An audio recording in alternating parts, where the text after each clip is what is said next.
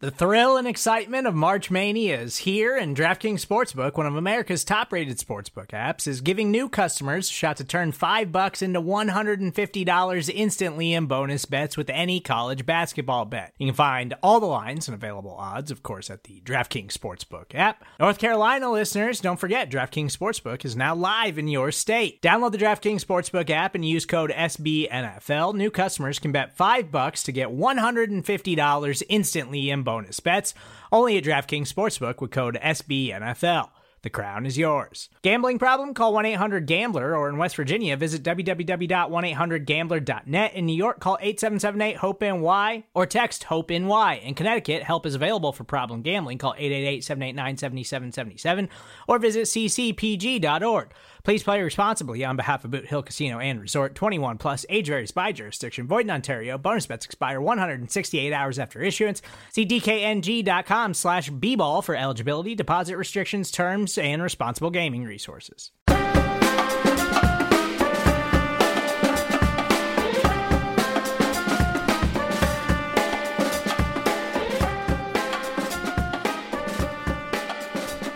Hello, and welcome to the Big Blue Big Board Podcast. I am Dan Pizzuta, joined here by Chris Flum, and this is our first official draft show of the offseason, where we're straight to the draft now in terms of the New York Giants. So they finished 5-11. They will hold the 6th overall pick. No more projections or probabilities of where they're going to pick. That's where it's going to happen. So right now, 6th overall. So we have now an idea of where the Giants are. We can start to figure out what prospects might be in that area. That also, at the moment, gives us some semblance of where they'll be picking around in the later rounds. There's still comp picks and things like that are going to push that order around. But right now, we pretty much know where the Giants are going to be in just about every round. So we can start figuring out some of the prospects that are going to be in this area. So if you've been listening to us since the beginning, we've been going over pretty much position by position, going over some of the top prospects or prospects of interest in most of those groups. You can go back and listen to those episodes. They're mostly evergreen, but we'll continue to talk about the prospects that we have talked about in the past as we get now deeper into our evaluations that we don't have Giants football that we need to watch. Honestly, thankfully, at this point, it's probably a good time to turn the page on that. So we're going to continue talking about those prospects and all the positions of need. And one of those positions possibly is something we're going to talk about today. It's a position we haven't gotten to yet, which is off-ball linebacker. So you ready to break these guys down, Chris? Oh, definitely. Yeah. There's one thing Giants fans love to talk about is linebackers, or the need for linebackers. Yeah, so we had our mailbag episode of last week, and we did that instead of a positional preview. And I think the number one topic that was asked was about quarterback and what they do. And then number two, I think we got a decent amount of questions about linebacker. This is a position that has continually stung the Giants for ever in at least recent history, only about 25 years or so. I mean, there have been some good ones in that time, but it's a position that the Giants have not really attacked or had quality at. And we had the Alec Ogletree trade during the offseason. People, without really knowing much about Ogletree, were just excited that something was done at linebacker. I'm not sure how excited those people continued to be once Alec Ogletree played.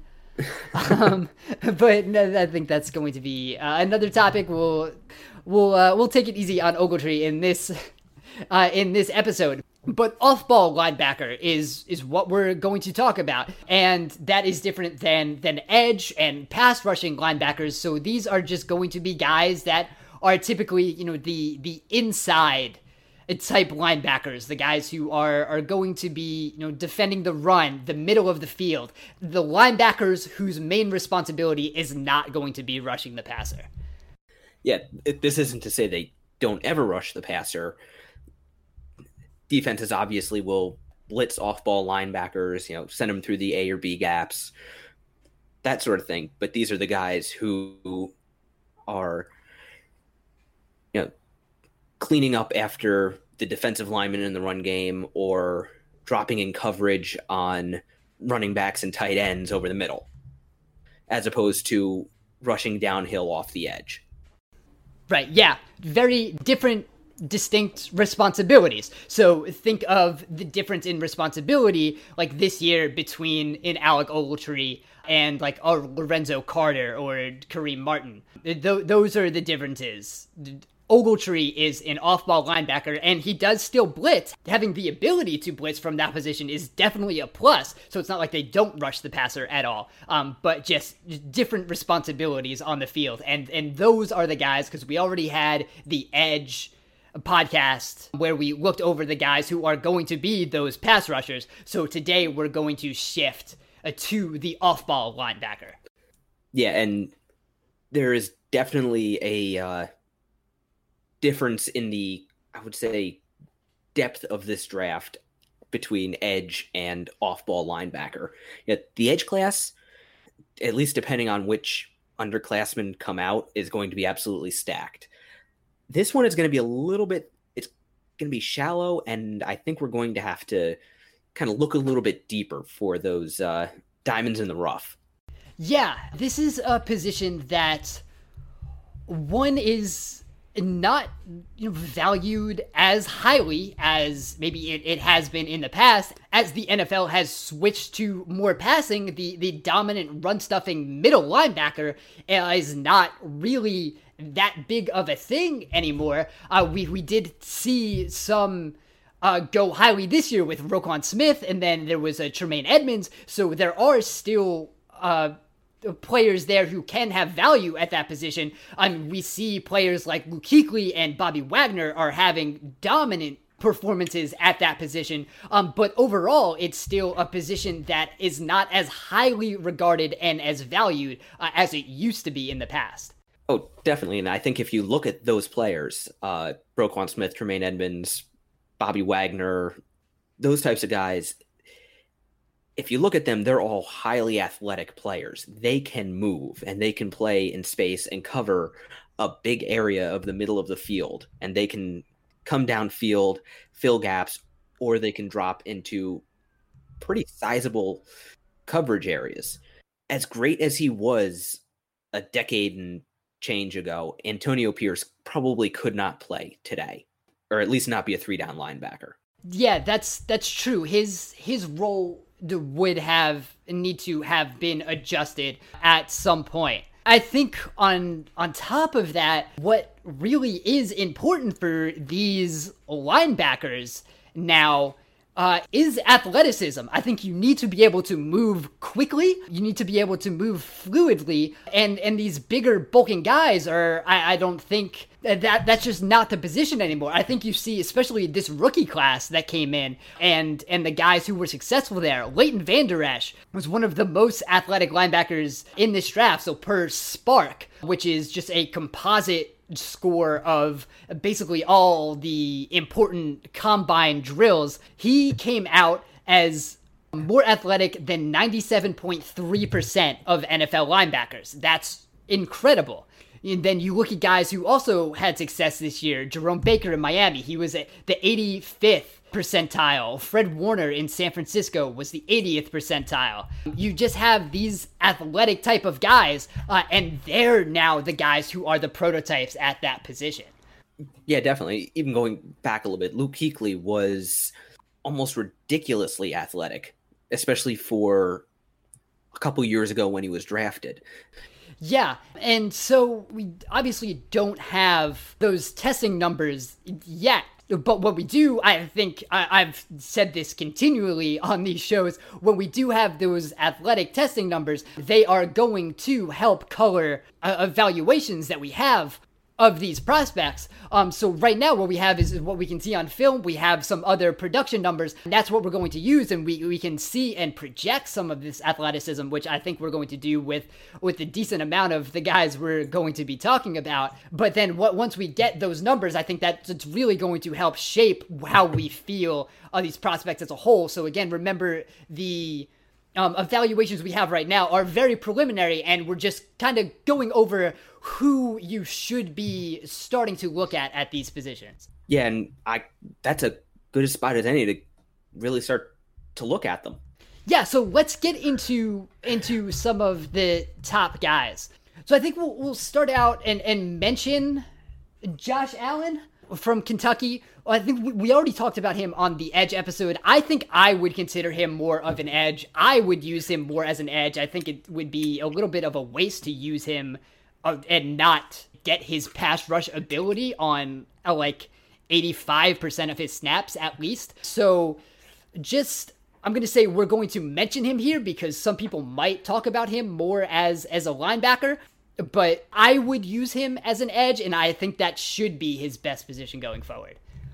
Definitely. I only have him on my list of linebackers because depending on the scheme he is drafted into, if he winds up as, say, a strong side linebacker in Carolina, he could play that off-ball linebacker where he's going downhill and rushing on occasion, but also dropping into space and covering.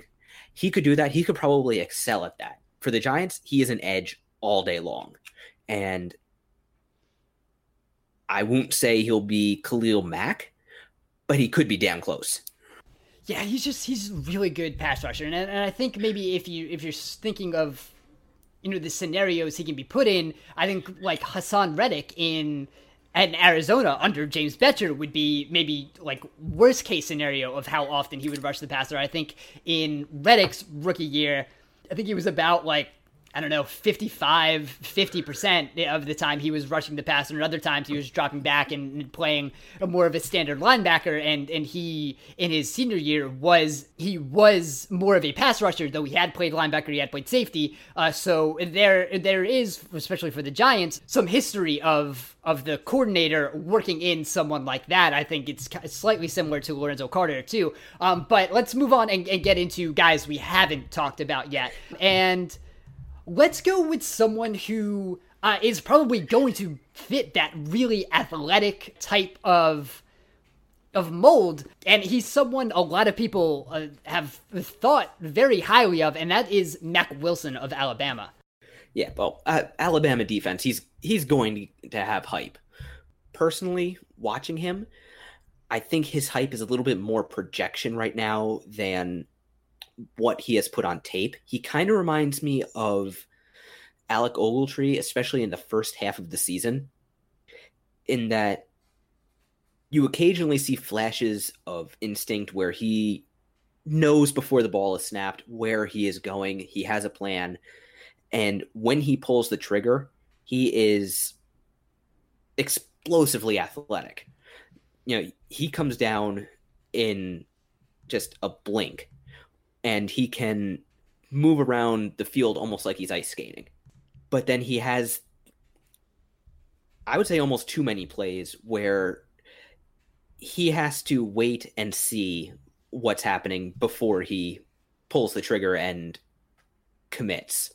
Yeah, he seems like he's going to be an interesting projection because he is in the middle of that Alabama defense, but there's so many good players around him. When you look at his production, it's going to be a tough balancing act to figure out what he was responsible for, and some things that he maybe left on the field is if that's from, you know, other Alabama players really getting to the plays first, because You look at his numbers, he only had 4.5 tackles for loss, 1 sack, 3.5 run stuffs. Those are not great numbers for a linebacker. Less than half of his The total tackles were solo tackles. He's the only guy we're going to talk about today who was below 50%.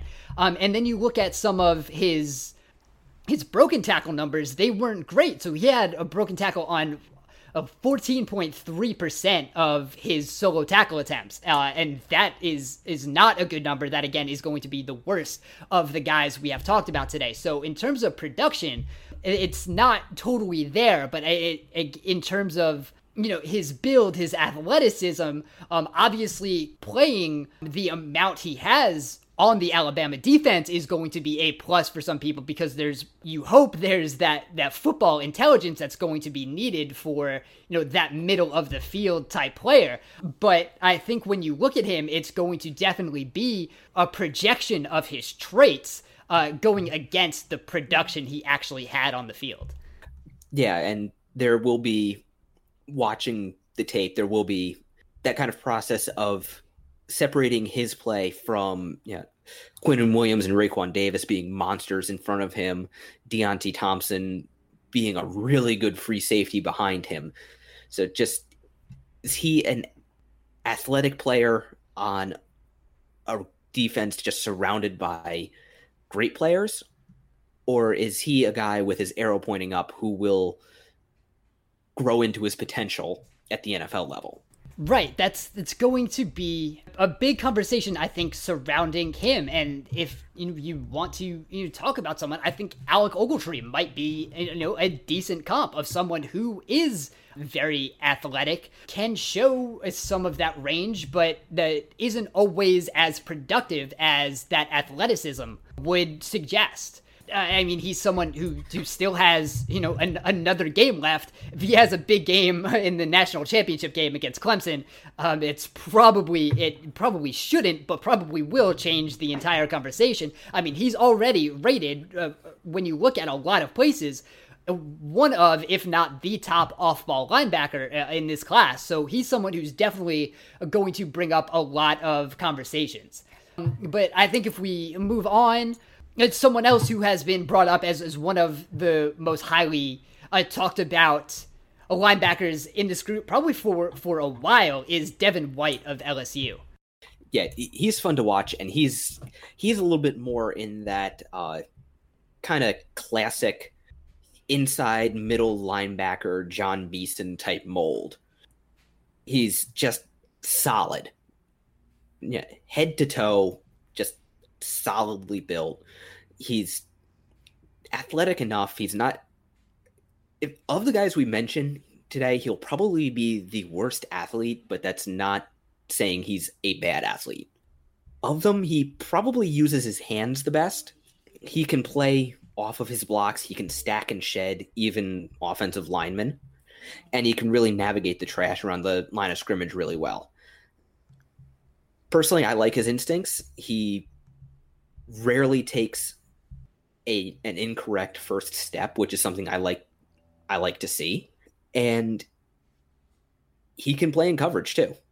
Yeah, he seems to be someone who is consistently around the ball. And if you're looking for, an off-ball linebacker, that's what you want. So I mean, his solo tackle percentage is only, a tick above 50%. I just had a ding on Wilson for being under 50%. White's only at about 50, but White has like twice as many tackles as Wilson does, and more than double the solo tackles. So White had 92.5 tackles. When you break that down, it's 62 solo and 61 assists, and those 61 count as half tackles in the total tackle numbers. But he's a guy who's just around the ball. He's making tackles all the time. He had 12 tackles for loss, 3 sacks, 20.5 run stuffs. So he's a guy that's going to be around the line of scrimmage in the run game. Also, 6 pass breakups and 3 forced fumbles. Those are just the excellent numbers when you look for someone who you want to be making plays. This guy, absolutely a playmaker. 8 broken tackles per Sports Info Solutions, but when you put it in the total of the amount of tackle attempts, that's not near as bad of a broken tackle percentage. It's only about 11.4. That is not bad. I think the one concern you might have is in coverage. So per Sports Info Solutions, in 2018, he had faced 23 targets, and as we look at these targets, especially for linebackers, it's going to be a small sample size, so some of these numbers, you know, are very volatile depending on what happened. But he had 23 targets. He had a 69.6% completion percentage allowed and 7.4 yards per target allowed. So that is not great. That is going to be the worst of those linebackers we talked about. But he's around the ball so often that I think you can take some of those lapses in coverage and you can live with them because so many other plays are being made. Now, does SIS happen to have context for those targets? Because in at least the games I watched, LSU wasn't shy about matching him up in the slot, which for a guy 6 foot 6'1", around 240, is not an ideal matchup. So I can pull those up for you now. He was pretty good in the slot. It looks like only 6 targets were charted against him in the slot, 2 completions. Dropped interception on one of them that but that counts as a pass defended. So 33.3% completion percentage and 5.1 yards per target there when he was in the slot. So it looks like he was a slightly better in the slot than when he was just targeted overall. Okay, that's actually interesting to see. Okay, then. So, I was not expecting those numbers. Yeah, so I mean, again, only 6 targets, you know, still only 2 completions, but you know, that's certainly not bad. And it looks like he was still able to make plays on the ball. And again, he had 6 pass breakups on these targets. So when you're looking at the completion percentage, that is high. But I think again, especially linebacker targeting stats can be quite volatile. So that doesn't necessarily mean he's terrible in coverage or can't improve, but that just shows if there's one piece that needs to be worked on in his game, it's probably that. Yeah, I would agree with that. So let's move to another Devin, who is also being talked about as one of the top guys in this class, and that is Devin Bush of Michigan. Yeah, I think his draft stock is going to be, it could vary really widely. I've seen people have him all the way down in like a fringe top 10 linebacker. Personally, I enjoyed watching him. Yeah, in my notes, I have him down as he's built like a fire hydrant with dreads. Yeah, he's listed at 5'11", 225. He might be 5'10". I'm not sure. He doesn't sound big, but you look at him on the field, he is just thick. Yeah, he kind of reminds me of Chris Borland when he was coming out of Wisconsin, and then if you go back a couple years, Greg Jones out of Michigan State, who I still say it was a mistake to cut him before actually giving him a run at his natural strong side position. But that has nothing to do with the show. Devin Bush, he's got pop in his game. Even taking on blockers, he tries to jolt them backwards, and he's a dude, he's always going to win the leverage battle. And when he hits, he hits. He is, of these guys, he is definitely the most aggressive guy I saw. You know, occasionally, he would be out of control, you know, let himself get run out of plays. Occasionally maybe run past his gap responsibility if he was, you know, in pursuit on the outside, but that usually he would be coming from the complete other side of the field. You know, a really high energy player, and he moves a lot better than I think you would expect from a guy built like him. He moves more like an athletic running back than a stocky linebacker. Yeah, and those are good things to see. So he's the linebacker in this group who had the highest share of solo tackles. So he had 58.5 Total tackles, 40 of those were solo. Again, the assisted tackles count as half, so it's 60.6% of his tackles were solo. That's a great number. So he was the first one to the ball, and he was bringing that guy down. 9 tackles for loss, 5 sacks, so he can be a pass rusher. 9 run stuffs, 6 pass breakups. He's a guy, again, around the ball all the time. Only 5 broken tackles. That's 11.1% broken tackle rate. That is not bad. That's the second best of this group. And then in pass coverage, per Sports Info Solutions, it's 20 targets. He only allowed 45% completion percentage, but a 6.2 yards per target, which is the second highest of this group. So he wasn't allowing a lot of balls to be completed, but some of them did have some big gains when they were. So again, that is a bit of a give and take there. But yeah, he is someone who, he's going to be on the smaller side of these, but when you have his size, but still his athleticism and his aggressiveness on the field, I think all of those work real well together. Oh yeah. He might be a guy who is good to pair with Alec Ogletree. Maybe he's a handcuff to BJ Goodson. His height, if not his size, could be an issue in the NFL just because he could get swallowed up by big tight ends or big linemen. But, he's pretty much always going to win the leverage battle. And he is just like, when he hits, he's like a coiled spring. And his play strength is more than I think you would expect just looking at his measurables. Yeah, and that will be something we see as these workouts happen. As right now, you can watch the film. A lot of these guys that we're talking about right now are juniors. So most of these guys aren't going to be on the Senior Bowl circuit where we see some of these guys get these one-on-one attempts and see them a little more through the offseason. So we're really not going to see most of these guys until the combine. But yeah, he's someone who has been talked up a lot, and through his tape and his numbers and probably his workouts, he's going to be someone who's going to continue to be of interest to a lot of teams. So let's talk about the one guy who we are going to talk about who is a senior, and that's Bobby Okereke of Stanford. Both he and our next guy are going to be a little bit more, or say a lot more, in that new age kind of linebacker who is a response to the spread offense. These guys that kind of blur the line between linebacker and strong safety. And he is tall. I think I've seen him listed about 6'3". That looks about right. He's, again, really athletic. He moves more like a big defensive back than a small lineman, if that makes sense. Big range. He can cover a lot of field. He doesn't look lost if he's in like a dime package and he's covering the entire middle. He can do that.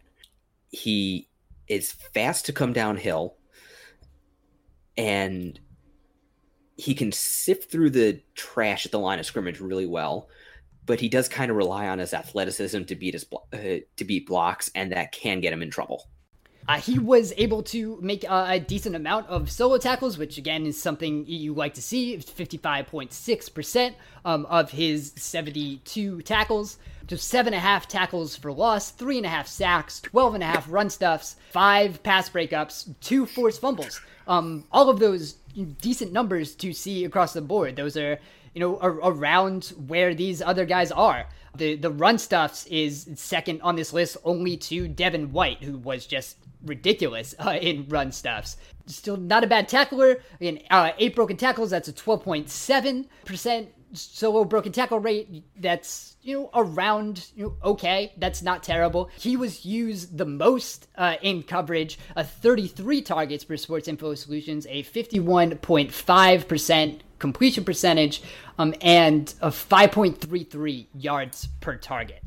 He is also someone, because he is the only senior we're talking about, he's someone who is going to be at the Senior Bowl at the end of January. So he gets possibly that bump of being able to look at him with NFL coaching and around some of these other top prospects. So that's something we'll talk about when the time comes. But he's someone I'm going to be interested in seeing how he performs in that setting. Oh, definitely. That is going to be interesting. And personally, I'm looking forward to the Senior Bowl this year. That looks to have one of the better rosters it's had in a while. And Okereke is an intriguing guy to watch. You know, he and our next guy both kind of remind of Darius Leonard a little bit, just as players who are longer, athletic, who don't really resemble the classic NFL linebacker, but in today's NFL are going to be productive. Yeah, absolutely. So let's go to our next guy then, because he's not a name that I think has been brought up often as one of the top linebackers in the group. I think when I was going over a list of some of the top prospects, I only really saw him on one list as even in like the top 10, I think one saw him as 5, but he might be, I think, probably my personal favorite. I maybe wouldn't rate him as linebacker 1, but he might be my favorite. And again, as a junior, yet to commit to the draft, so that's also part of it. But that is Troy Dye of Oregon. Yeah, he's the one out of all of them who really kind of trips my Darius Leonard radar, because he's the guy nobody has really been talking about. And if you're looking at linebackers from kind of a classic standpoint, he's not going to be terribly impressive. You know, he's not going to be coming up, stacking and shedding guards and blowing up running backs. But he is a guy who is, I think, well tailored for the modern NFL. He's got the size to cover tight ends. He's 6'3", about 230, 235. He's got good length. He knows how to use that length.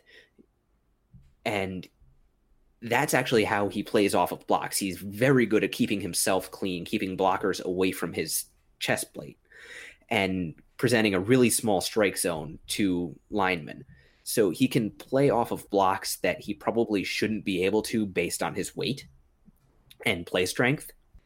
But he gives himself room, and he's really quick. I think Ben Solek of the Draft Network, his very first note on him, which, by the way, they have him rated as their 14th linebacker, but his very first note on him is he is stupid athletic, and that fits.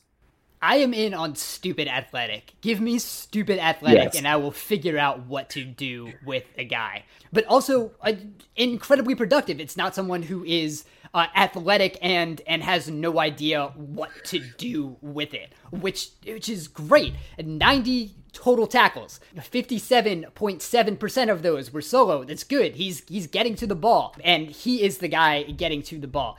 8 tackles for loss, 2 sacks, 9 run stuffs, 1 interception, 7 pass breakups. Those are all great numbers.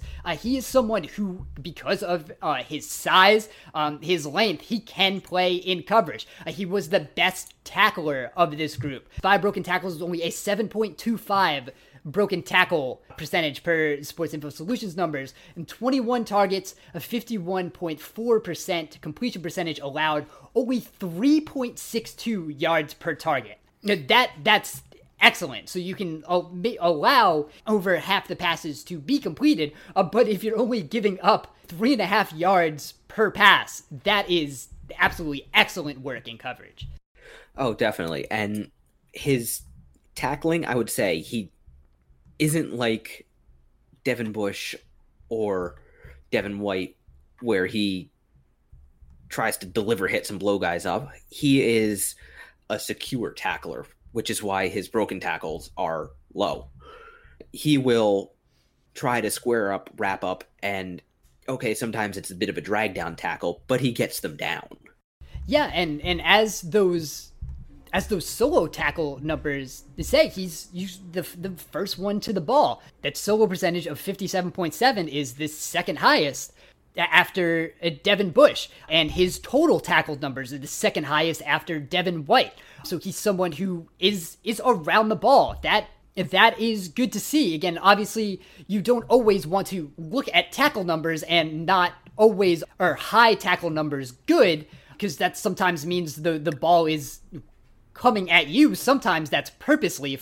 But when you can see there is production when those tackle numbers are high, then that is a sign of a quality player. When you have those 90 tackles, only 5 broken tackles, that's under 10% broken tackle rate, which is incredible. That's a sign of a very good tackler. Add in those coverage numbers, that's the type of rangy athletic linebacker I think is perfect for the modern NFL.